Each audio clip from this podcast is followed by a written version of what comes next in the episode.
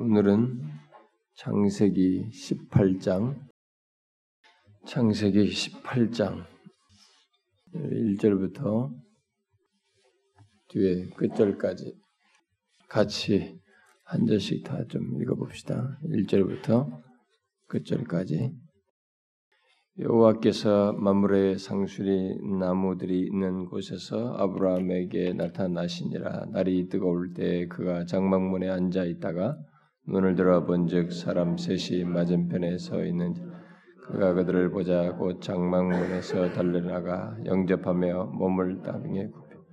이르되 내 주여 내가 주께 은혜를 입어 싸우면 원하건대 종을 떠나 지나가지 마시옵고 물을 조금 가져오게 하사 당신들의 발을 씻으시고 나무 아래 서시 내가 떡을 조금 가져오리니 당신들의 마음을 상쾌하게 하신 후에 지나가소서. 당신들이 종에게 오셨음이니이다. 그들이 이르되 네 말대로 그리하라. 아브라함이 급히 장막으로 가서 사라에게 이르되 속히 고운 가루 세 스아를 가져다가 반죽하여 떡을 만들라 하고 아브라함이 또 음, 가축대 있는 곳으로 달려가서 기름지고 좋은 송아지를 잡아 하인에게 주니 그가 급히 요리한지라 아브라함이 엉긴 젖과 우유와 하인이 요리한 송아지를 가져다가 그들 앞에 차려놓고 나무 아래에 모셔 섬에 그들이 먹으니 그들이 아브라함에게 이르되 네 아내 사라가 어디 있느냐 대답하되 장막에 있나이다 그가 이르시되 내년 이맘때 내가 반드시 내게로 돌아오리니 내 아내 사라에게 아들이 있으리라 하시니 사라가 그의 뒤에 장막문에서 들었더라. 아브라함과 사라는 나이가 많아 늙었고 사라에게는 여성의 생리가 끊어졌는지라. 사라가 속으로 웃고 이르되 내가 노쇠하였고 내 주인도 늙었으니 내게 무슨 즐거움이 있으리. 여호와께서 아브라함에게 이르시되 사라가 왜 웃으며 이르기를 내가 늙었거늘 어떻게 아들을 낳으리요 하느냐 여호와께서 능하지 못한 일이 있겠느냐 기한이 이를 때 내가 네게 들어와서 사라에게 아들이 있으리라. 사라가 두려워서 부인하여 이르되 내가 웃지 아니하였나이다. 이르시되 아니라 네가 웃었느니라. 그 사람들이 거기서 떠나서 소돔으로 향하고 아브라함은 그들을 전송하러 함께 나가 여호와께서 이르시되 내가 하려는 것을 아브라함에게 숨기겠느냐?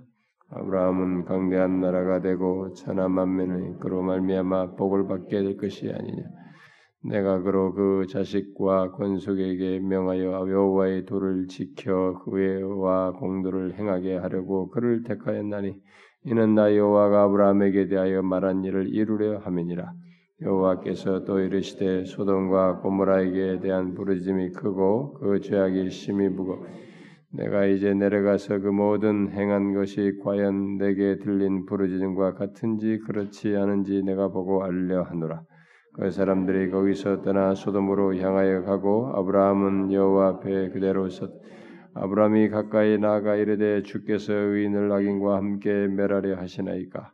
그 성중에 의인 오십 명이 있을지라도 주께서 그곳을 멸하시되 그 오십을 의인하여 종사하지 아니하시라. 주께서 이같이 하사 의인을 악인과 함께 죽이심은 부당하오며 의인과 악인을 같이 하심도 부당하니이다. 세상을 심판하시는 이가 정의를 행하실 것이 아니니까. 여호와께서 이르시되 내가 만일 소돔 성읍에서 의인 그들을 위하여 온 적을 용서하리라. 아브라함이 대답하여 이르되 나는 티끌이나 재와가 싸우나 감히 죽게 아뢰나이다. 오십부인 중에 오명이 부족하다면 그 오명이 부족함으로 말미암아 온 성읍을 멸하시리. 이르시되 내가 거기서 사십오 명을 찾으면 멸하지 아니하리.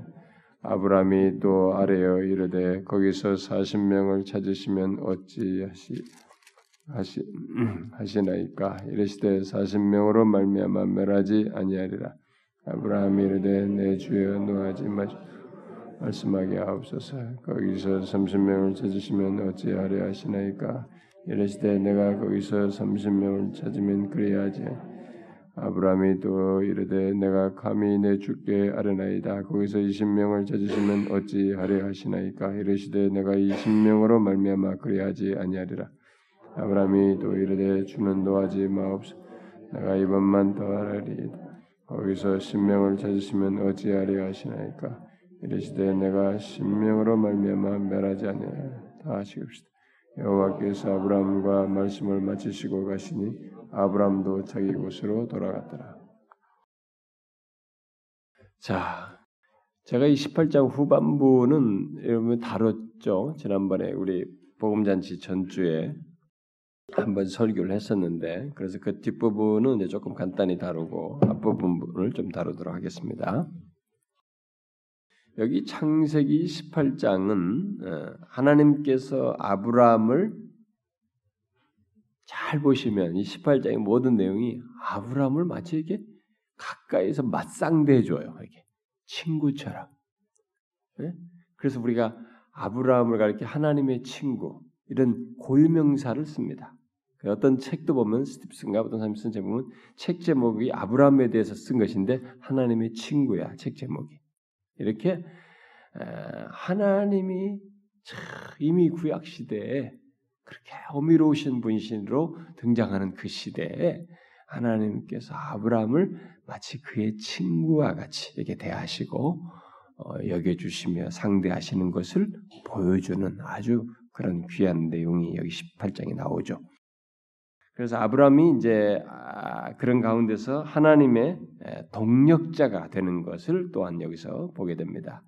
그래서 이 18장은 언약 안에서 하나님과 가까운 교제를 누리고 사는 그 한 사람, 이 아브라함을 어, 보게 됩니다. 그것을 여기서 잘 보여주죠.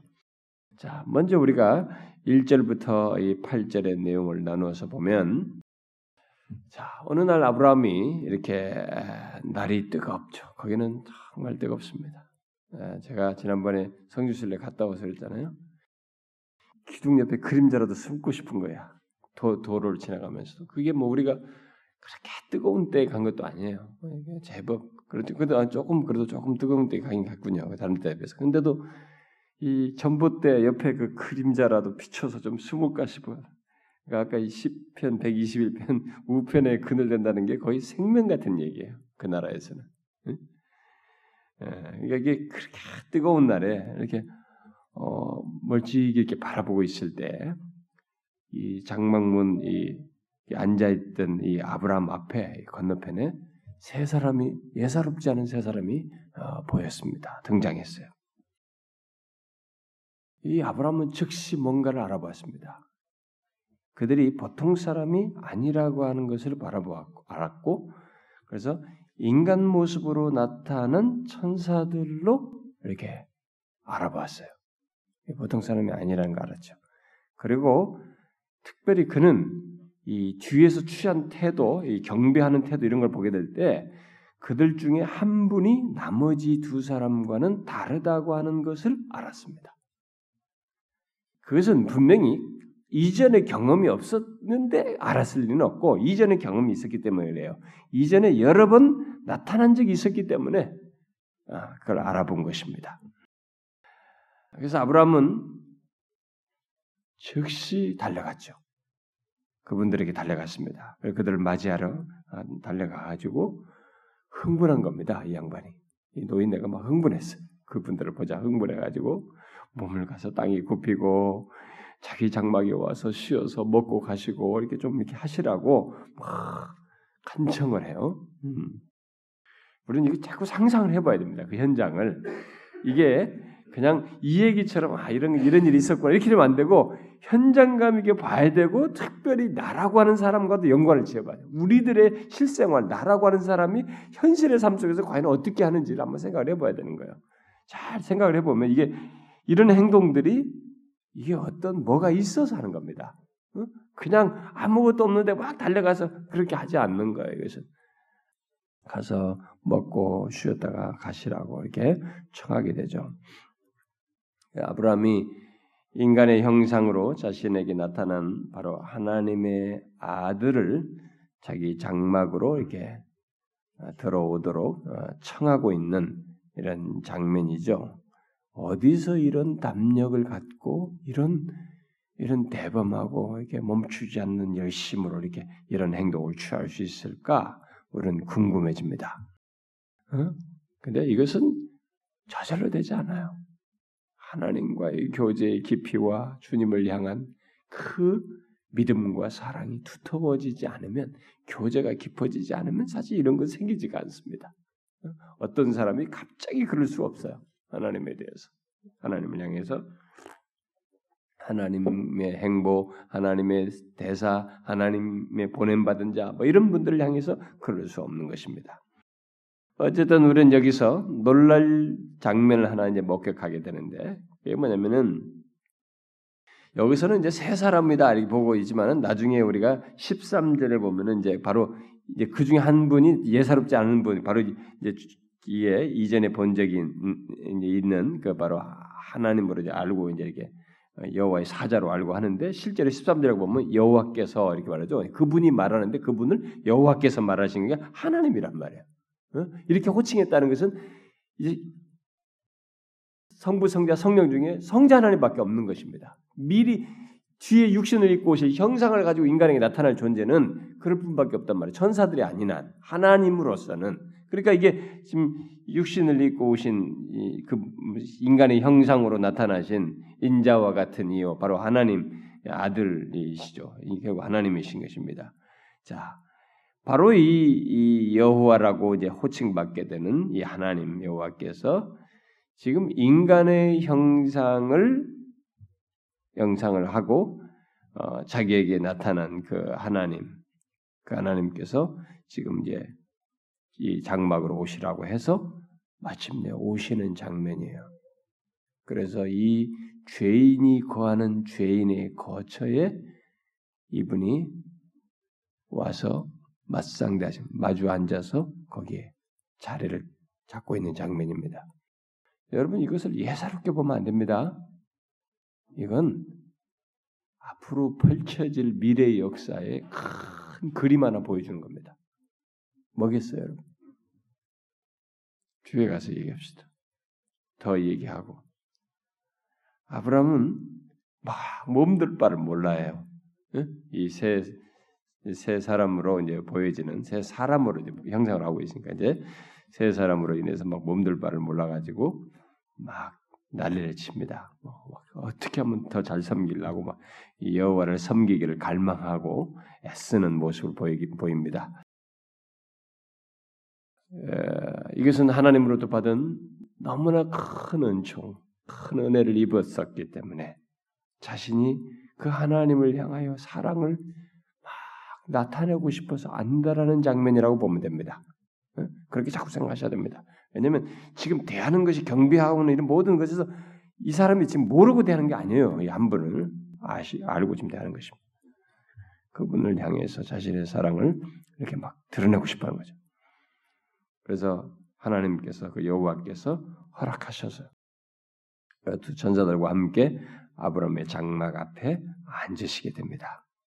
아브라함은 급히 사라에게 가지고 빨리 이, 이 고운 가루로 떡을 만들어라. 빵을 만드는 거죠. 우리나라 번역으로 떡으로 번역했습니다만은 빨리 빵, 빵을 만들어 가지고 어, 먹을 것을 만들게 하고 그의 종에게 막 자기가 막 달려가지고 송아지 중에서 막 제일 기름지고 좋은 것을 잡아가지고 택해가지고 이 송아지로 빨리 요를 해서 가져와라 이렇게 시킨 겁니다. 뭐든지 최고 최선을 다하는 장면이에요. 자 그리고 여기 보니까 뭐 8절 같은 보니까 아브라함이 엉긴 젖 그래서 엉긴 젖은 뭐 이 우유가 엉긴 젖이면은 뭐겠습니까? 우리는 요즘 식으로 받으면 뭐 버터 같은 거 아니겠어요? 뭐 치즈인가? 예, 치즈나 버터게나 뭐 그런 거겠죠. 응? 그것을 그 다음에 우유를 가져와 가지고 응? 가져와서 막 자기가 막 그걸 다 엉긴 젖과 우유를 막 가져와 가지고 이 노인네가 지금 막 난리야 99세 아닙니까? 막 저기 뛰고 날린 거지 지금 상상을 계속 해보셔야 돼요 여러분. 응? 그러면 막 분주하게 막 움직이면서 준비를 다 한 뒤에 아, 계속 그 하나님의 하나님을 시중 들기 위해서 그 식탁 옆에 서 있는 장면을 여러분들이 생각하면 됩니다. 자, 이 상황을 가능한 한 리얼하게 생각해 봐야 돼. 어, 생생하게 생각해 봐야 돼. 자, 이게 뭐겠어요? 제가 아까 말했죠. 이게 중요한 장면이에요. 중요한 그림 하나 보여주는 것입니다. 이게 뭘 보여줄 거야? 미래. 우리가 먼저 생각해야 될 것은 지금 여기 앞에 와서 앉으신 분이 누구냐는 거예요. 일단 우리는 이분이 천지의 주제이신 하나님이에요. 지금 여호와께서로 계속 뒤에서 얘기하는 겁니다. 바로 그 하나님께서 그의 종의 식탁에 앉으셔서 먹습니다. 8절 끝에 그들이 먹으니라. 요게 예사론 얘기가 아니에요. 먹으니라가. 먹는 겁니다. 거기서 지금 하나님이 종의 식탁에 앉아서 먹으시는 거야. 하나님께서 아브라함이 차린 음식을 먹었다는 것은 여러분 뭐겠어요? 하나님과 사람 사이의 교제에 대한 기적을 보여주는 겁니다. 이건 여러분 이건 우리가 그냥 아 원래 이런 거야 이렇게 될 수 있는 거야. 아, 니에요. 그게 안 돼요. 인간하고 한, 인간과 하나님은 그리 될 수가 없어요 여러분. 그래 바로 그 기적을 보여주는 거예요. 하나님과 사람 사이의 교제가 그, 그 하나님과 사람 사이의 교제를 그것에 대한 기적을 드러내시는 장면이에요. 그리고 바로 이, 이 기적을 하나님께서 나중에 직접 육신을 입고 이 땅에 오셔서 베들레헴에 오심으로써 더욱 분명하게 나타나신 것입니다. 그래서 하나님이 어린아이로 태어나셔서 육신을 입고 이 땅에 오셔서 사람들 가운데 거하시면서 우리들과 함께 먹으시는 거예요. 네? 그러니까 여러분들은 이것을 아 예수님은 원래 그래서 이렇게 생각하면 안 되고 그분의 원래의 존재를 생각하시면 그 일이 이런 일이 인간과의 관계 속에서 있다라고 하는 것이 이게 우리 입장에서 그냥 수용할 수 없는 하나님 편에서 취하신 너무 엄청나고 놀라운 일이며 교제의 기적인 거예요, 이게. 이건 기적인 것입니다. 인간사에 평범하게 있을 수 있는 일이 발생한 것이 아닙니다. 바로 그 미래의 그것을 여기서 보여주는 거죠. 하나님이. 그래서 이 장면은 너무 흥분되는 얘기예요. 너무 흥분되는 장면입니다. 하나님의 아들께서 사람들과 함께 거하시면서 먹고 마시는 기적이 나중에 있게 되죠. 그것이 기적인 것입니다, 여러분. 이 놀라운 기적의 예표가 되는 것이 바로 여기에요. 지금 바로 이 장면을 여러분들이 아, 하나님께 생생하게 지금 아브람과 함께 보이고 그러니까 아브람을 도대체 정말 친구처럼 보여주는 장면이 18장이라고 보면 됩니다.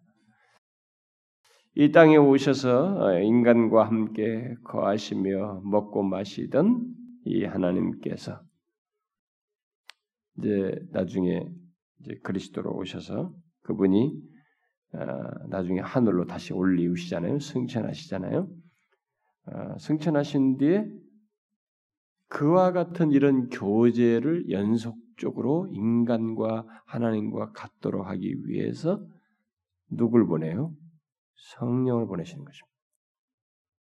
그래서 성령을 보내셔서 아브람과 이 장막에서 먹으신 것과 같이 하나님께서 우리와 가까이 거하시며 우리와 함께 계시고 우리와 교제하기를 원하신다고 하는 것을 여전히 드러내셔요. 그래서 지금도 하나님은 이 똑같은 메시지를 이 하나님의 행동을 이런 하나님이시라고 하는 것을 우리에게 똑같이 나타내고 있어요. 많은 사람들이 아, 뭐 나에게 나타나지 않았는데 아니에요. 성령을 보내 하나님은 영이셔요. 성령이에요. 영이에요. 볼 수가 없을 뿐이지 그분의 존재를 우리에게 보내시고 우리 안에 거하게 하셔서 그분과 함께 교제하게 하는 아브라함과 장막에서 먹으신 것과 같이 우리와 가까이 하시며 교제하기 교제하신다는 사실을 연속적으로 나타내시고 있는 거예요. 이 장면이 끝나지 않았습니다. 계속되고 있는 것이. 우리가 그 사실을 믿음으로 봐야 되는 것입니다. 하나님이 그 성령은 아 뭐 이게 뭐좀 아, 아닌 것 같다, 뭐 좀 별로다. 그러면 안 되는 것이. 여러분과 제가 신앙생활하면서 하나님을 가까이 한다고 하나님과 내가 가깝다라고 하는 것을 내가 내 전 인격이 나의 존재가 그것을 깨닫고 감동하고 그것을 실제로 느끼고 이게 확신하게 되는 이 모든 것은 성령 하나님의 가까이 하심을 통해서 알게 되는 거예요. 그걸 아셔야 됩니다. 예수 그리스도도 성령을 통해서 자신이 우리와 가까이 하시는 것을 성령을 통해서 나타내셔요. 여러분들 이런 것들이 아, 감이 안 잡힙니다. 너무 신학적으로 좀 신학적인 게 아니에요. 이게 실제예요. 그리고 이게 너무 엄청난 얘기가 미래에 펼쳐질 그런 장면을 지금 보여준 장면이라고 보면 됩니다. 대단한 장면이에요. 왜 하나님께서는 아브라함의 식탁에 앉으셨을까? 음? 앉으셨을까요? 그것은 뭐 어, 그가 인간의 것을 먹고 그 식탁에 앉아 아, 앉기에 분명히 한없이 존귀한 분이신데 어, 왜 그러셨을까? 그래서 아브라함에게 어, 은총을 베푸시기 위해서이기도 하겠지만 자신에 대한 아브라함의 이런 믿음과 사랑을 받기를 원하시는 것입니다. 그것을 그냥 됐어 됐어. 내가 마음 다 알았으니까 끝. 이게 아니고 그걸 인격적인 분이시기 때문에 원하신 거예요 자신도. 그러니까 우리가 이걸 통해서 배워야 됩니다. 이분이 이 여호와께서 이 종의 식탁에 앉으시는 이것이 우리가 볼 때 다 있을 법하지 않은 장면인데 이런 일을 하시는 거예요 그러면 하나님 편에서 이 아브라함에게 은총을 베푸시기 위한 것도 있겠지만 동시에 아브라함의 믿음과 사랑을 기꺼이 받기를 원하시는 거야. 자신도 그걸 원하시는 거지. 그러니까 하나님은 우리의 사랑을 기꺼이 받기를 원하신다는 걸 알아야 되는 것입니다. 응? 하나님 은혜를 주세요, 은총을 베풀어 주세요, 뭘 주세요로만 할 것이 아니라 우리가 하나님께 사랑을 베푸는 것에 대해서 하나님이 무척 원하셔요. 우리가 하나님을 향해서 진심을 다하고 싶고 하나님을 너무 사랑하고 하나님께 내 믿음을 보이는 것을 원하시는 것입니다. 그러니까 우리가 신앙생활 할 때도 마찬가지예요. 어떤 사람들이 아, 뭐 귀찮아. 뭐 내가 그렇게 뭐 어려운 것도 없고 삶에 필요한 것도 없고 뭐 그런데 막 오늘 뭐 그렇게 날씨 뭐 환경도 별로 안 좋은데 그냥 뭐 TV도 재미 TV나 보지 뭐 하나님을 그렇게 취급하는 걸 하나님 싫어하셔요. 하나님께 내 사랑을 기꺼이 드리고 싶은 거지. 아, 주님 앞에 나가고 싶은 거지. 그 사랑을 하나님이 원하시는 것입니다. 그걸 기뻐하셔요. 심지어 열망하십니다. 왜 그러냐면은 그렇게 함으로써 자신과 아브라함 사이를 더 친밀함을 아브라함에게도 주고 자신도 갖기를 원하시. 그런 인격적인 분이시기 때문에 그래요. 하나님은 우리와 그걸 원하십니다. 우리에게 은총을 베풀기도 원하시기도 하지만 동시에 우리가 그를 향해서 가진 사랑을 자신도 받기를 원하시는 거예요.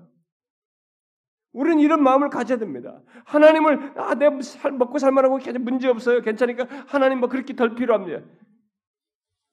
여러분 누군가 우리가 사랑하게 될 때, 여러분들이 뭐 결혼해든 누군 사랑할 때 이것저것 따져서 사랑했어요. 그 사람이 좋아서 사랑을 갖게 됐을 때 여러분이 그 자체로서 사랑해서 움직인 거 아닙니까?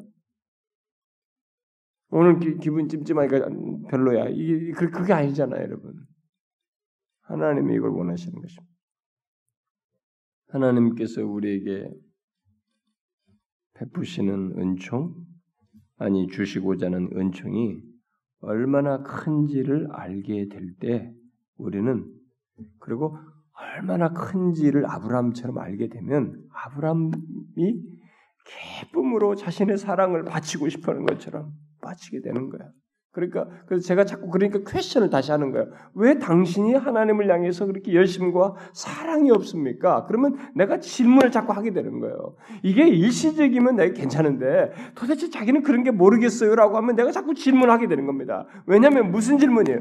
당신은 하나님의 은총을 모른단 말입니까? 당신을 위해서 베푸신 하나님의 사랑이 얼마나 큰지를 은혜가 얼마나 큰지를 모른다는 것입니까? 십자가의 은혜가 얼마나 큰지를 모른다는 거예요. 하나님이 당신을 위해서 죽으시는 그 사랑이 얼마나 큰지를 모른단 말입니까? 이 질문을 자꾸 하게 되는 거예요. 그러면 당신이 십자가도 모르는 사람이라면 정말 신자이냐? 어? 당신 넌 크리스천 아니냐 혹시? 거듭난 지도 않은 사람 아니냐? 이 질문이 자꾸 생기는 거예요. 그럴 수가 없는데 이걸 알게 되면 하나님이 너무 아브라함에게 베푸신 은총이 너무 컸기 때문에 어, 자신이 막 안다라는 거야. 이 99세 먹은 노인이 막 분주하게 움직이면 옆에서 시중되면서 서 있잖아요. 서 있잖아요. 옆에. 식사하는데 서 있잖아요. 모셔 섬에 그들이 먹으니라. 어? 기쁜 것입니다. 기쁨으로 사랑을 드리는 것이죠. 그게 진짜예요. 이것이 하나님과 우리 사이의 관계인 겁니다. 이것이 하나님을 알고 하나님과의 교통하는 놀라운 맛인 거예요. 진짜 은혜인 것이 교, 은혜 교제인 것이죠. 신자는 이것이 있어야 되는 것입니다. 그죠? 자기가 필요할 때나 어, 뭐나 얻으려고 그런 차원에서 열심 내고 교회 나오고 하나님 찾고 하는 것은 그 다른 우상 숭배자도 다 하는 것이에요. 우리는 그게 아닙니다. 바로 이게 이거예요. 이게 하나님을 알고 갖는 어, 이 하나님 아는 자의 관계요, 복이고 경험인 것입니다. 그다음 뒤에 9절부터 15절을 보면 이제 그 하나님 여호와 두 천사가 식사를 하면서 어, 묻는 장면이죠. 사라에 대해서 묻잖아요. 사라에 대해서. 사실 여기 아브라함에게 온 내용 중에 하나가 이 지금 사람 문제를 얘기하기 위해서 오셨다는 것을 알게 됩니다. 여기서 그 아브라함은 왜냐하면 아브라함은 아, 하나님께서 내년에 아이를 어, 음, 줄 거라고 앞장에서 얘기했어요. 근데 그랬을 때 이제 거기가 자기가 이제 결국은 믿게 되었단 말이에요. 어, 그런데 문제는 이 사라가 아브라함이 믿은 것 같은 그런 믿음을 가지고 있지 않았던 것이죠. 그래서 그 문제 때문에 지금 이 얘기를 하시는 것입니다. 그러면 그걸 방치할 것이냐? 아무것도 모르는데 믿음도 없고 그런데 어 웬일이야? 갑자기 내게 이런 일이 생겼나? 이렇게 이해도 없고 이것이 어떤 일인지도 감, 이해도 하고 하고 마음에 그런 것도 없는 가운데서 어떤 하나님의 행동, 하나님의 기적을 경험해 가지고 수동적으로 받아야 될 것이냐? 하나님과 관계는 그런 게 아니란 말이에요. 그래서 하나님께서는 이 아이를 얻는 이, 이 사라 또한 믿어야 한단 말이에요. 믿는 가운데서 이것을 경, 가져야 되기 때문에 하나님께서는 그녀로 하여금 믿음을 갖게 하기 위해서 이제 이 얘기를 지금 하는 것입니다. 사라를 위한 어떤 말씀을 예, 결국 하시죠. 어, 믿음 안에서 아이를 이게 갖도록 얻도록 하기 위해서 하시는 것이라고 보면 됩니다. 그래서 여호와께서 장막 안에 이제 예, 장막 앞에 계시는 거죠. 상황을 보면은 예, 그것이 사라가 안쪽에 있다는 걸 보게 되니까 예, 사라는 이제 바로 뒤에 아마 장막 문 안에 있었던 것으로 보이죠. 예, 그래서 이제 사라가 이제 들을 수 있는 목소리로 하나님께서 말하는 겁니다. 그 이 사라가 내년에 예, 이맘때 아이를 갖게 될 것이다. 아, 사실상은 이제 이때 이제 자기들 얼굴을 감추는 여인들이 감추고 막 이랬었기 때문에 이제 그 안에 있었지만은 결국은 아마 그녀에게 직접 말한 셈이죠. 어? 그 바로 있으니까 다 들으라고 한 거니까 들을 수 있는 목소리를 했으니까. 자 이런 확고한 말씀을 들었을 때 그 사라는 어때야 되겠어요? 이제 아브라함을 통해서도 들은 바도 있으니까 이제 그걸 믿어야 되잖아요. 근데 안 믿었어요. 여기서 믿지 않고 웃었습니다. 응? 웃으면서 어, 말하지 않습니까? 사라가 속으로 웃고 이르되 내가 노쇠하였고 내 주인도 늙었으니 내게 무슨 즐거움이 있으리요? 응? 이렇게 말했습니다. 그러자 하나님께서 여호와께서 왜 사라가 웃고 웃으면서 내가 늙었거늘 어떻게 아들을 낳으리요라고 하는지 하느냐고 말씀하면서 여호와께 능하지 못한 일이 있겠느냐? 여호와께 능하지 못한 일이 있겠느냐? 기한이 이를 때 내가 네게로 돌아오리니 사라에게 아들이 있으리라. 이렇게 말씀하셨어요. 사라는 하나님이 두려워서 자기가 웃었다는 사실을 부인합니다. 두려워 부인하여 이르되 내가 웃지 않았습니다. 이랬을 때 아니라 네가 웃었느니라. 요 뒤에 읽을 때 아니야 네가 웃었어 이렇게 말하는 거다고 아니라 네가 웃었느니라. 네가 분명히 웃었느니라. 라는 이 어조에 따라서 뒷말은 또 좀 다른 것입니다. 지금 결국 이 뒤에 에, 내용은 결국 뭡니까? 책망하는 겁니다. 이 책망의 어조입니다. 아, 이 사라의 불신앙을 책망한 것입니다. 여러분 불신앙과 의심은 하나님 앞에서 죄인 것입니다. 지금 하나님 앞에서 죄를 드러내고 있는 것입니다. 우리가 어떤 걸 믿지 못하겠다, 또 이게 믿, 그럴 수, 그럴 리가 없다 이렇게 의심하게 될 때, 우리는 나름대로 어떤 논리를 펴면서 그런 걸 주장을 합니다. 음?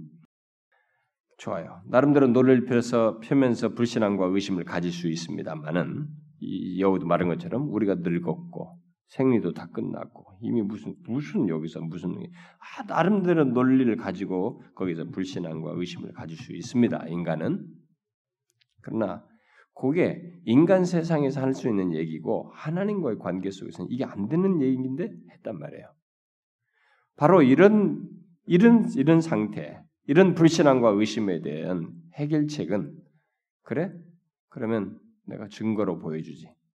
이게 증거를 제시한다고 해야 되는 게 아닙니다. 이런 불신앙과 의심에 대해서는 처방책이 책망밖에 없는 거예요. 예, 그걸 아셔야 됩니다. 그래서 하나님이 불신앙 같은 것은 되게 책망하시는 거죠. 우리는 하나님의 말씀이 과연 진리냐 아니냐 믿을 수 있느냐 없느냐 정말 내게 이런 것이 있을 수 있겠느냐 없겠느냐 뭐 이런 의심을 가져서는 안 되는 거. 하나님과 그분의 말씀과 관련해서는 그런 식의 태도를 취해서는 안 되는 것입니다. 만일 우리가 하나님의 말씀의 진실성을 의심한다면 그 사람에게 유일한 처방은 다른 거 없어요. 그래, 그러면 너는 너는 그러면 나중에 하나님 그 증명하시고 뭐 이렇게 하나님이 증명할 것들을 열갈 필요가 없어요. 책망해야 돼요. 음, 거기에는 책망밖에 없는 것입니다. 사라는 결국 책망을 통해서 믿음을 갖게 되는 것이죠. 인정하게 되고 받아들이게 되는 것입니다. 그리고 믿음으로 하나님으로부터 아이를 결국 갖게 되죠. 음? 뒤에 가서 보면 우리가 알 수 있지 않습니까? 그래서, 그래서 결국 뭐예요? 하나님이 책망을 통해서라도 바로 그에게 믿음을 갖도록 하고자 하는 것이었거든요. 뭐예요?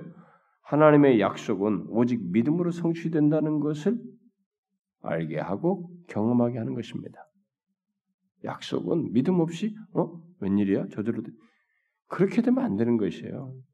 그건 하나님이 아니고 다른 우상으로도 인정할 수도 있기 때문에 안 되는 것입니다.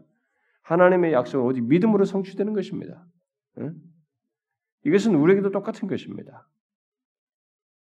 그 다음에 봅시다. 16절부터 21절을 보게 되면, 자, 이 세 사람은 이제 그 식사하는 자리에서 일어나 가지고 소돔성을 향해서 어, 소돔성으로 향하게 되죠. 그런데 아브라함은 이제 그들을 이렇게 어, 전송하러 이렇게 함께 나갑니다. 나가는데 그때 하나님께서 여호와께서 예, 말씀하십니다. 음? 17절 이하에 내가 하려는 것을 아브라함에게 숨기겠느냐? 제가 앞에서부터 말하는 거 봐야 자꾸 봐야 돼요. 하나님이 아브라함 어떻게 대하시는지를 자꾸 주목해서 보면서 이걸 읽어봐야 됩니다. 배우 이게 하러 간 거예요. 근데 하나님께서 아브라함에게 그런 것입니다.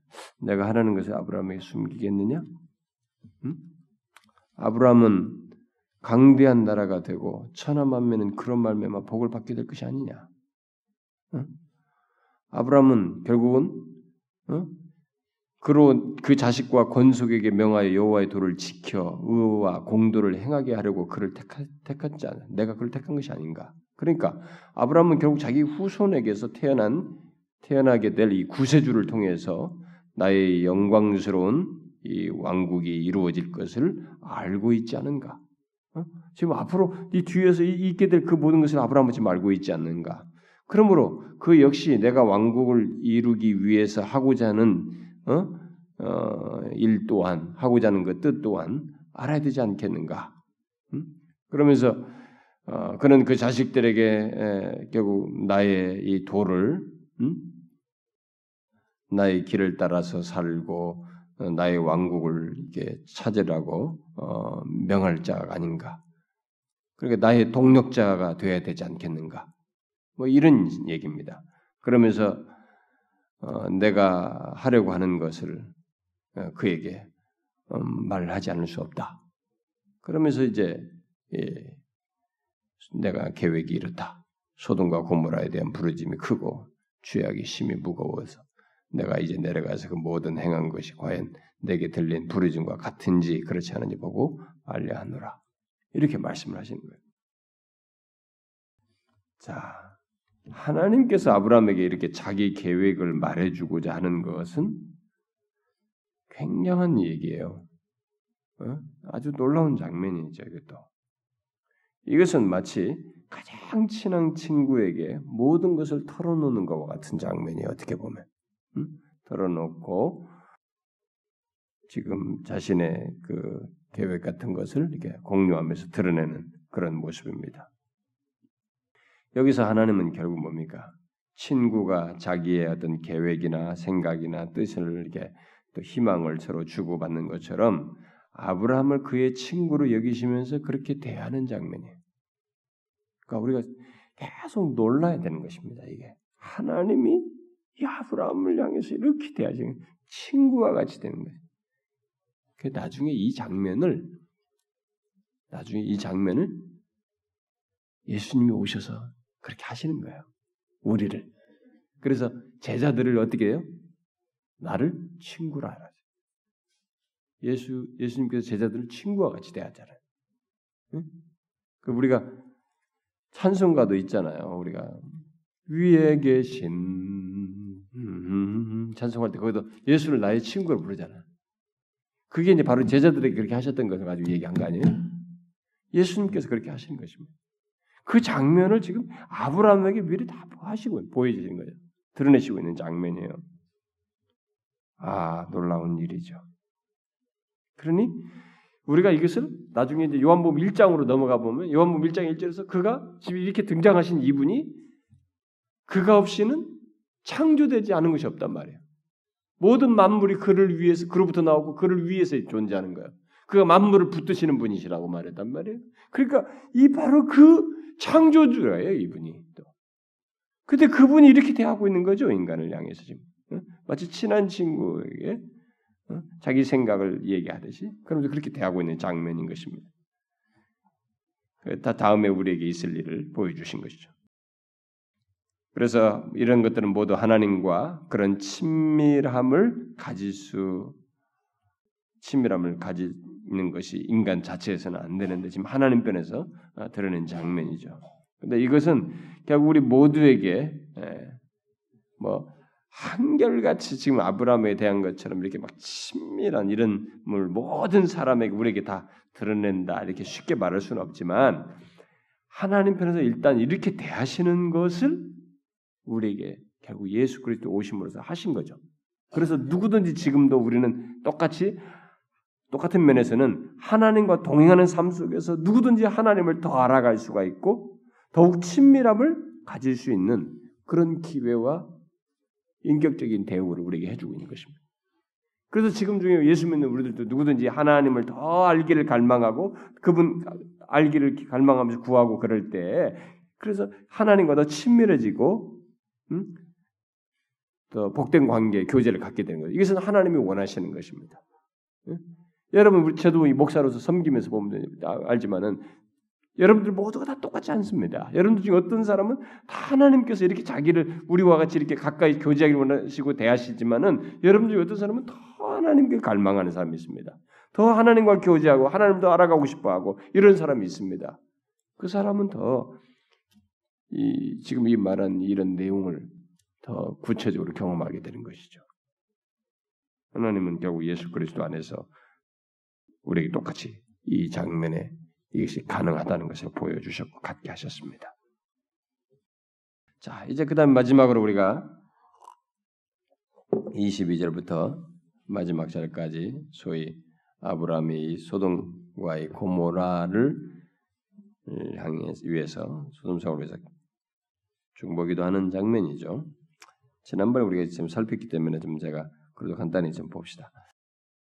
이 두 천사는 이제 예, 소돔을 향해서 어, 계속 가고 아브라함은 이제 여호와 앞에 이제 그대로 선 것입니다. 예, 소돔에 대한 얘기를 듣고 들었을 때 이제 아브라함은 소돔에 대한 하나님의 계획을 들은 상태였기 때문에 거기서 멈추기가 어려웠던 것이죠. 그래서 지금 23절부터 25절 얘기를 가까이 나아가서 아뢰는 것입니다. 일종의 기도한 간구하는 것이죠. 주께서 의인을 악인과 함께 멸하라시나이까? 그 성중에 의인 50명이 있을지라도 주께서 그곳을 멸하시고 그 50 의인을 위하여 용서하지 아니하시리까? 주께서 이같이 하사 의인을 악인과 함께 죽이시면 부당하며 의인과 악인을 같이 하심도 부당하니이다. 세상을 심판하시는 이가 정의를 행하실 것이 아니니까. 이렇게 말했습니다. 이렇게 말하는 장면 이런 모범은 이 아브라함이 지금 하나님의 하나님이 하시는 일에 지금 참여하고 있는 장면이에요, 결국은. 자기도 알, 알든 모르든 간에 결국 하나님의 동력자가 되고 되어서 행동하고 있는 것을 보게 됩니다. 그래서 아브라함의 이런 기도를 아브라함이 이런 기도를 하게 되는데 이런 기도를 드린 이유는 그가 여호와를 믿지 못해서 이런 기도를 하는 것은 아니죠. 뭐겠어요? 아, 결국은 하나님께서 그의 기도를 통해서 하나님의 의로움이 완전하게 계시되기를 원하고 있는 것이기도 합니다. 이렇게 지금 계속 정의를 얘기하잖아요. 그러니까 하나님의 의로우심이 완전히 드러나기를 계시되기를 원하는 결국 여기서 이 심판하는 문제를 통해서 진짜 하나님의 의로움이 완전히 계시되기를 원하는 어, 것이라고 볼 수 있겠습니다. 그래서 이 아브라함이 간구를 할 때 하나님의 의로움에 지금 계속 호소를 하는 겁니다. 여기서 의로움에 호소를 하게 되는데 왜냐하면 그렇게 함으로써 소돔이 멸망당한 어, 설사 소돔이 멸망을 당한다 할지라도 하나님의 의로움은 분명하게 나타날 것이기 때문에 여러분이 잘 생각해 보면 여기서 지금 아브라함을 통해서 이 아브라함의 중보적인 기도 속에 지금 아, 여기서 우리가 이 본문을 읽을 때 이제 강조점을 어디 두느냐에 따라서 조금 내용이 달라질 수 있어요. 지금 아브라함이 저기 멸망하는 소돔과 고모의 의인들을 향해서 저들을 향한 영혼들에 대한 제가 지난번에 말한 그들에 대한 어, 마음의 부담, 뭐 저들을 향해서 두고 이런 거 저쪽을 향해서 가진 그 멸망할 자들을 향한 아브라함의 마음을 생각하면 거기에 강조점을 두면 순전히 이제 저들 구원받은 숫자, 이 숫자를 말한 것과 관련해서 저기 멸망하지 않길 바라는 저 땅을 향한 아브라함의 마음이 강조될 수 있습니다. 그런데 잘 보시면 이 아브라함이 계속적으로 강조하는 것이 뭐냐면 하나님의 의로움이에요. 그러면 이 아브라함이 하나님께 이런 얘기를 하면서 자기가 결국 강조하는 것은 뭐예요? 설사 소돔이 멸망한다 할지라도 하나님의 의로움이 분명하게 드러나야 된다는 거예요. 그의 의로움이 계시되기를 원하는 것입니다. 그래서 우리가 기도할 때에도 이게 있어야 되는 겁니다. 시편 기자들이 왜 하나님의 의를 자꾸 운운하냐면 기도를 함으로 기도를 할 때 결국 하나님의 의가 드러날 것을 기대하는 것입니다. 어떤 결론이 주어질 수밖에 없는 것은 하나님의 백성들이 간구하는 것에서 하나님에 의한 어떤 결론이 주어질 수밖에 없는 것은 하나님의 의로우심 때문이라는 거예요. 그래서 의로우심에 호소를 하는 것입니다. 그렇게 함으로써 어, 이 그래서 우리가 이제 기도할 때만큼 이 언약의 하나님께 가까이 나아가는 시간도 없다고 보면 됩니다. 어? 아, 여러분 이 기도하는 때, 이 그러니까 자꾸 하나님께서 이 언약 안에서 내 기도도 들으시고 행동도 하시는 것을 이 기도 속에서 지금 드러내기 때문에 우리가 기도할 때만큼 이 언약의 하나님께 가까이 나갈 때도 없다고 어, 보면 됩니다. 또 어, 기도할 때 하나님께서 이 아브라함에게 한 것처럼 어, 세상을 다스리시는 일에 어, 우리를 참여자로 이 아브라함에게처럼 동력자로 삼으신다는 것을 생각하면 됩니다. 지금 이 기도를 통해서 결국은 아브라 하나님이 하시는 일에 아브라함이 지금 들어와 있습니다. 하나님의 에, 세상을 지금 다스리 심판하시고 이 살피셔서 심판하시는 이 세상을 다스리시는 하나님의 그 일에 이 사람이 기도를 함으로써 결국 참여하고 있는 것이며 동력하고 있는 것이죠. 그래서 우리가 기도할 때 바로 우리 이런 일을 우리가 할 수 있는 것입니다.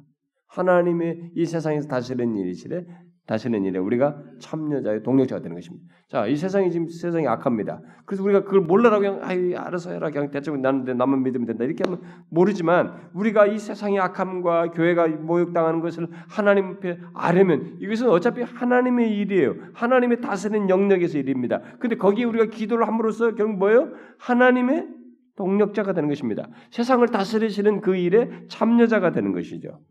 아브라함이 지금 그 일을 하고 있는 것입니다. 비록 소돔이 멸망하긴 하죠. 나중에 하긴 하지만은 아브라함은 바로 하나님의 통치에 기도로 동력하는 동력하게 된 것이죠.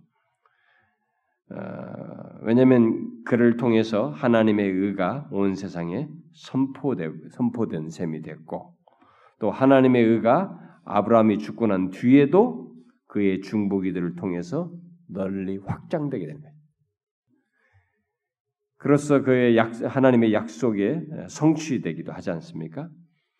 그래서 아브라함이 어, 의인을 악인과 함께 죽이시는 것이 부당하다고 이렇게 말을 했는데 여러분 이 내용을 오늘날 우리 현실에 비춰보면 어떻습니까?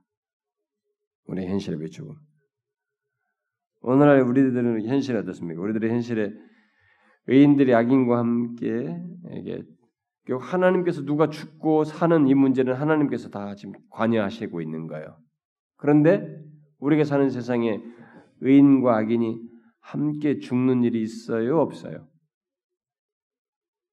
의인과 악인이 함께 죽는 일이 있어요, 없어요? 있죠. 뭐 비행기가 떨어질 때 그중 예수 믿는 사람들은 갑자기 거기서 뭐 하늘로 싹 승천해요? 그런 것도 있을 뿐만 아니라 무슨 뭐 어디 악한 자가 무슨 막 총을 난사하고 총 악한 자들이 무슨 막 어떤 악한 행동을 하고 그런데 거기에 의인들도 섞여서 죽는 일이 있잖아요. 음? 그런 것도 있습니다. 오늘날에 지금 아브라함이 지금 현실을 보면서 말했던 이 내용이 사실 우리 현실 속에도 있죠. 그러면 이 땅에서 그 신자들과 이렇게 불신자들이 함께 죽는 일이 종종 이렇게 발생되는데 그러면 어때요? 아브라함이 지금 호소하는 이 하나님의 의가 그럼 우리 시대에 지금 굽어 있는가? 굽어 있어요? 하나님의 의가 시행되지 않고 있습니까? 그것은 아니죠. 같이 죽는 일은 있을 수 있습니다. 네, 근데 여기서 지금 이제 아브라함이 지금 하나님의 의로움을 얘기했을 때 이 의로움은 나중에 신약 성경에서 넘어가면 이 의로움은 어떤 것을 해결해 주는 의로움이냐면 이 세상에서 사는 기간 동안에 내가 의롭다는 것을 증거해 주는 정당성을 말해 주는 정도의 의로움이 아니라 뭐예요? 의롭다면 얻었다는 것이 결국 뭐예요? 구원과 관련돼요. 생명과 관련해 영생과 관련됩니다. 그러니까 하나님의 이 의로우심이 구분 게 아니에요. 지금 설사 이 세상에서 보면은 우리가 이 세상에서 의인과 악인이 함께 죽는 것 같은 이런 경험이 우리 세계에 있을 수 있지만 음? 그렇다고 해서 어, 하나님의 의가 구분 것은 아니죠. 오히려 어, 빌립보에서 1장에서 어, 사도 바울이 말한 것처럼 신자 신자의 죽는 것은 죽는 것도 유익이라 축복이에요. 신자의 죽음은 절대로 불행 사건으로 종결되는 게 아닙니다. 거기에는 하나님의 의로움의 의로움과 결부돼 있어요. 신자는. 그래서 신자의 죽음을 통, 죽음에서는 하나님의 의로움이 거기서 증명되어지고 증거되어지고 보증되어지고 방패막이가 되는 이 모든 내용이 거기 관련되어 있는 것입니다. 그래서 신자의 죽음은 죽은 뒤에는 영광스러운 어떤 지금 아브라함이 죽은 뒤에도 아브라함의 영광스러운 발자취가 이 세상에도 남지만은 나중에 영원한 생명으로도 나가서 영광으로 나아가는 죽음이지 실패의 죽음이 아닙니다. 그래서 이 아브라함의 여기 23절부터 25절의 간구는 신자 아, 개, 뭐 개개인들을 위해서 기도한 것이기도 하겠지만 그들과 관계된 하나님의 영광과 이름을 위해서 구한 것이기도 합니다. 하나님의 의로움이 결부된 기도이기도 해요. 음? 그러니까 그의 이름과 영광이 관련된 것입니다. 그래서 신자의 죽음은 우리가 이 세상에서 그냥 어, 불행스럽게 죽고 그냥 어, 악인이 더 옳은 것처럼 죽는 이것은 하나님의 이름과 그분의 영광과 맞지가 않아요. 반드시 자신의 의로움을 죽음 이후에라도 밝혀서라도 신자의 죽음이 옳다라고 하는 것을 증명하시는 것이 하나님의 의로움이에요. 여러분 우리는 그렇게 생각해야 됩니다. 그래서 여기 이 중보 기도를 아, 하는 한 이 아브라함은 하나님의 공의와 영광이 이 땅에서 승리하기를 끊임없이 중보기도 드린 아, 예수 그리스도를 결국 예표하기도 합니다. 나중에 예수 그리스도의 십자가에 달려 죽으실 때도 어, 요한복음 17장에서 얘기할 때 바로 이제 그런 하나님의 공의와 영광이 드러나는 것을 얘기하죠. 네, 바로 그런 예, 표가 예포를 여기서 아브라함이 했다고 볼 수 있습니다. 그래서 아브라함은 하나님께서 의인 50명이 있으면 이 성을 멸하지 않겠다고 말씀하셨을 때 아브라함은 그곳에 가만히 보니까 50이 없는 거예요. 없다는 사실을 깨닫게 됐습니다. 그래서 그 숫자를 45, 40, 30, 20명으로 낮추고 그리고 결국에는 10명까지 한정지어서 간구를 하게 되죠. 근데 우리는 여기서 잘 생각해요. 지금 아브라함이 대번마다 하나님께 계속 한 번 할 때마다 막 이번만 하게 막 저를 봐주십시오. 뭐 이렇게 막 계속 한 번 할 때마다 감히 내줄게 아닙니다. 이렇게 하면 굉장히 조심스럽게 얘기를 하지만 어떻게 이렇게 대담하게 하나님께 용기를 내서 이렇게 기도할 수 있을까? 우리는 이게 말장난이라고 생각하면 안 됩니다. 뭐 물론 이들이 이제 흥정하는 요소도 있다, 뭐 고대 근동 이런 것도 있다고 제가 지난번에 얘기를 했는데 어쨌든 이렇게 하면서 하나님께 다 이렇게 하시는 것이 도대체 어디서 이런 대담성과 용기를 드러낼 수 있을까? 어디서 나오겠어요, 여러분? 지금 18장에서 내가 앞에서부터 계속 강조한 거 있잖아요. 뭐예요? 친구처럼 대주고 있으니까 그런 거예요, 지금. 하나님이 이 사람을 지금 그 종의 식탁에 앉으시면서부터 시작해가지고 이렇게 친구처럼 대주시니까 이게 가능한 거예요. 이게 가능한 것입니다. 그래서 우리가 예수 그리스도 안에서 요게 가능한 거예요. 하나님이 예수 그리스도 안에서 우리를 맞상대해 주시거든. 그러니까 하나님, 그 우리가 어떨 때 보면 막 치졸하다고 진짜 기도할 때. 지난번에 막 이렇게 맹세하고 막 단호하다 해놓고 다시 안 돼가지고 막 약속도 모지가 질질 짜면서 막 하나님 이번에 어쩌고 말도 안 되네 우리가 근데 하나님이 여기서처럼 이 아브라함처럼 받아줘. 하나님이 그렇게 해주시니까 가능한 거예요.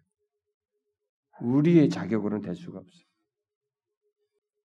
그런데 잘 보시면 그렇다고 해서 아브라함이 뭐 하나님을 이렇게 마치 어? 그렇게 하면서 친구처럼 가볍게 대했거나 막 경솔하게 대했다 이렇게 생각할 수 없어요. 여러분 27절에 보면 뭐라고 그래 아브라함이 나는 누구와 같다? 뭐와 같다고요? 티끌이나 채와 같사오니 이렇게 경외함으로 하고 있는 것입니다. 친구와 같지만 하나님은 하나님인 것이에요, 여러분. 음?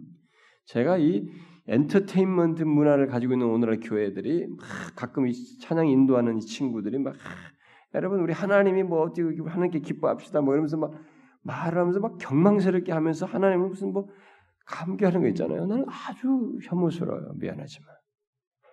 하나님이 우리 친구라고 해요. 좋다. 막그 우리를 그렇게 대하십니다. 뭐지만 거기까지 좋아요. 하나님이 우리에게 얼마나 자신을 많이 드러내 주시고 낮추시기까지 하면서 우리 대하시는 것에 대해서 좋습니다. 그러면 그렇다고 해서 우리가 하나님을 향해서 이렇게 경솔하게 할 수 있느냐? 아니에요. 이렇게 친구까지 대하면서 경하심스럽게 하면서도 나는 티끌과 재화가 싸웁니다. 경외스러움을 잊지 않고 있습니다.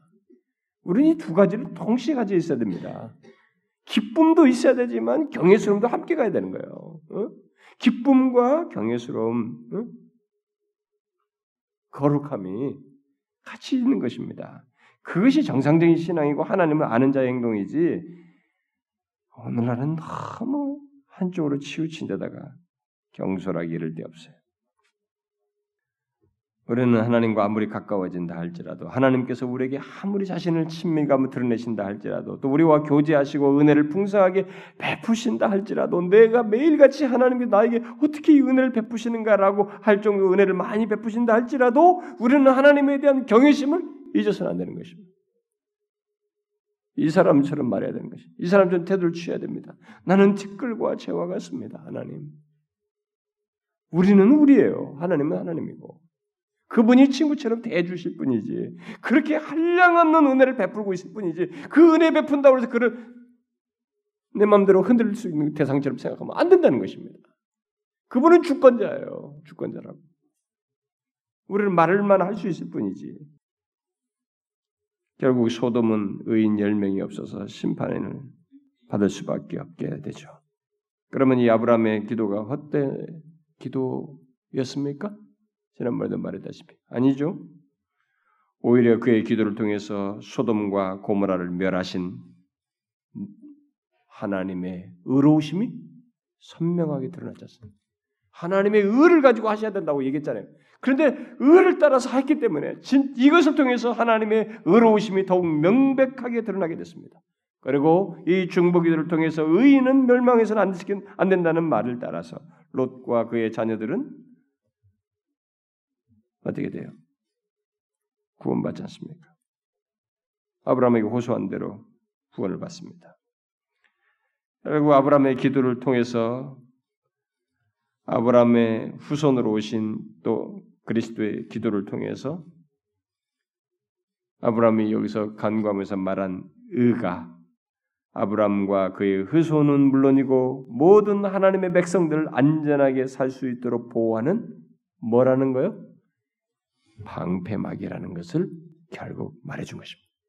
아, 아브라함이 호소한 이 의가 결국은 그 멸망받는 땅에서 롯과 두 딸을 그들은 구출해내는구나. 야, 이게 우리한테는 희망인 것입니다. 소망인 거예요. 이 세상이 아무리 우리를 죽이고 뭐 순교지 짐승의 밥이 되고 하고 뭐 어떻게 해도 끝나지 않는다는 것입니다. 하나님의 참된 백성, 아브라함의 후손뿐만 아니라 모든 하나님의 참된 백성들에게 있어서 이 하나님의 의로움은 방패막이라는 것입니다. 결국은 그들을 보존한다는 거예요. 그들이 옳다는 것을 증명한다는 것입니다. 음? 이들의 구원을 통해서 보여준 것이죠. 아브라함의 간구 속에 계속 외쳤던 중요시하게 여겼던 그것이 헛된 것이 아니었어요. 맞, 맞는 얘기였습니다. 하나님의 의로움이 드러나는 것이었어요. 신자에게서는 그것이 보호막인 것입니다. 하나님의 의로움이 우리의 보호막이라는 것이 절대 우리는 끝나지 않는다는 것이 그걸로 끝나지 않는다는 것입니다. 예수 그리스도께서도 십자가에서 그걸 보이신 것입니다. 하나님의 의로움. 그것이 자기가 다 이룸으로써 자기 백성들은 이 의로움 안에서 산다라는 것이죠. 산다. 영원히 산다. 죄와 사망으로부터 자유할 수 있다. 지금 보좌의 우편에서 대언자로 계신 중보자로 계신 예수님께서 이 아브라함이 했던 이 기도에 해당하는 내용을 사실상 연장선상에서 하고 있다고 볼 수 있어요. 지금도 하나님의 의가 명백해지기를 계속 기도하고 있다고 볼 수 있죠. 어? 그래서 하나님의 백성들이 절대적으로 이 의 안에서 보호되도록 보호되도록 간구하고 있는 것입니다. 우리가 이것을 놓치지 말아야 됩니다. 여기서 뭐 이제 결국은 간단하게 어? 하나님께서는 아브라함을 떠나고 떠나, 떠나서 소돔과 고모라에 살고 있는 사람들을 이제 시험하기 위해서 가고 두 천사들도 합류해 가지고 19장에 가면 다 그들을 유황불로 다 멸망시킵니다만 그들은 하나님의 의로우심의 이 악인들을 향해서는 그렇게 멸망으로 드러내지만 아브라함이 구한 대로 의인을 악인과 함께 멸할 수 있습니까? 하나님은 의로우신 분이신데 그 말한 대로 맞다하죠. 하나님의 의로우심이 저와 여러분은 보호하는 것입니다. 이 세상에서 죽어도 이 의로움은 우리의 방패막이에요. 그걸 더 확고하게 보여준 분이 행실로 역사 속에 모양새로 모든 것을 보여준 것이 예수 그리스도예요. 그가 진짜 우리의 의로움이 되셔서 우리의 완전한 보호막이 되신 거죠. 가만히 이렇게 보니까 성경이 와, 이 아브라함을 통해서 하나님이 너무 엄청난 것들을 말하고 있구나. 성경이 막 멀리까지 보이는 거야. 하나님의 계시의 부요함이요. 너무 놀랍도다 하지. 여러분 저와 여러분 잊지 말아야 됩니다. 우리는 이 아브라함이 말한 의로움이 하나님의 의로움이 우리의 방패가 됩니다. 우리를 보호합니다. 절대로 그냥 너무 우리가 볼 때 믿을 수 없어요. 도대체 이런 일이 일어날 수 없어요. 그걸로 안 끝납니다. 그래서 나중에 우리 마태복음 25장에 보게 되면 하나님께서 이 우주 만물에 존재했던 존재들은 다 하나님의 보좌 앞에 다 서게 하는 것입니다. 그 다음에 영벌과 영생으로 나누게 하는 것입니다. 왜? 왜 이걸 하십니까? 왜 우리가 흔히 흰 보좌 심판이라고 하는 그 심판대 모든 걸 다 서게 합니까? 하나님의 의로움, 여기 말한 이 하나님의 의로움을 밝히시는 거야. 모든 존재는 알아야 되는 것입니다. 그리고 그 의로움에 따라서 이 멸망당한 소돔 성 사람처럼 멸망할 자들은 영원한 영벌에 불못에 던져지고 이 의로움에 의해서 보호된 응? 방패가 된 이 지금 롯처럼 구원받은 사람처럼 신자들은 새 하늘과 새 땅에 있게 되는 것입니다. 그리스도의 의로움 안에서 바로 그 영원한 심판대 이후에 있게 되는 것입니다. 그때 이 의로움이 한쪽은 심판으로, 한쪽은 보호로, 방패로서 작용되는 것입니다. 아브라함이 바로 그거 얘기한 거예요. 예수님도 지금 바로 이 기도를 연장선상에서 하고 있는 것입니다. 그러니 걱정할 것 없습니다. 여러분과 저의 인생에 어떤 일이 벌어진다 할지라도 한 가지 확실하게 붙들면 됩니다. 하나님의 의로움이 우리의 방패가 될 것이라는 거예요. 그리스도께서 그걸 십자가에서 더 확고히 보여줬다는 것입니다. 그리스도 안에서 들은 하나님의 의로움이 있기 때문에 우리는 방패막이 되는 것입니다. 그걸로 끝나지 않아요. 이걸 믿으시 하는 것입니다. 아시겠죠, 여러분? 예. 확고히 믿고 살아야 됩니다. 기도합시다. 하나님 아버지 감사합니다. 하나님 오늘도 우리에게 자신의 귀한 계시의 말씀을 주어 우리로 하여금 다시 깨닫게 해 주시니 감사합니다. 주님 이렇게 아브라함을 친구와 같이 대하시는 그런 교제의 기적을 행하셔서 가까이 행해 주시는 하나님의 은혜가 너무 큽니다. 우리를 그렇게 대해 주신 것이 너무 큽니다. 성령 하나님을 우리에게 우리 안에 두셔서 성령 하나님과 이런 교제의 기적을 갖게 해주셔서 감사합니다. 주님 우리가 이 아브라함이 하나님을 그렇게 믿음과 사랑으로 기꺼이 드러내면서 주님을 섬기려고 했던 것 같이 주님을 향한 사랑이 더 넘치는 저희들 되게 해주시고 그 가운데서 교제하기를 원하시는 하나님을 알고 더 힘쓰는 저희들 되게 하여 주옵소서.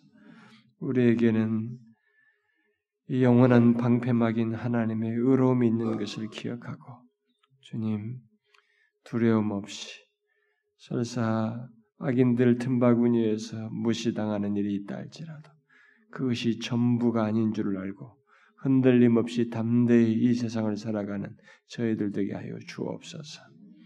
주여 이 시간 우리가 구한 기도를 들어주시옵소서. 여러 가지를 아뢰었습니다. 특별히 하나님 우리 앞에 이제 어린아이들의 이 성경학교와 수련회가 있습니다.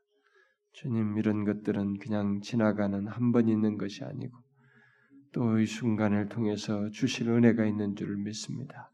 어린 생명들의 마음을 움직여 주시고 주를 향하여 마음이 열리게 하시고 주님이 얼마나 은혜로우신지를 알게 하시고 주의 크신 구원을 이 아이들이 깨닫고 체험하며 구원받는 역사가 있게 하여 주옵소서. 하나님의 수련을 통해서 우리 모두가 하나님을 더 가까이 나아가고 우리가 하나님의 은혜 안에 깊이 잠기는 그런 복된 시간이 되게 해주시며 일본 성도들도 함께 참 은혜 받는 그런 자리가 될 수 있도록 인도해 주시옵소서. 주님 여기 모인 각 사람들의 형편과 처지를 돌아보아 주십시오. 저들의 영혼의 상태, 육체적인 약함과 질병과 문제들, 정신적인 어려움과 아픔들, 자녀들에게 있는 질병과 고통과 어려움들, 하나님의 저들의 하는 일과 결혼 문제로 간구하는 내용들, 저들의 장래에 관한 문제들, 하나님의 현실적인 필요들, 주님이여 다각적인 필요들을 아시나이다. 주님, 우리를 불쌍히 여겨 주옵소서. 우리는 주께서 은혜를 베푸셔야 사는 자들입니다. 이 모든 현실 속에서 돌보아 주시고 필요를 채우셔서 주님의 은혜로 모두가 하루하루 살며 주님을 위하여 감사하는 모두가 되게 해 주옵소서. 우리를 불쌍히 여겨 주시고 은혜 주실 하나님을 믿사옵고 예수 그리스도의 이름으로 기도하옵나이다. 아멘.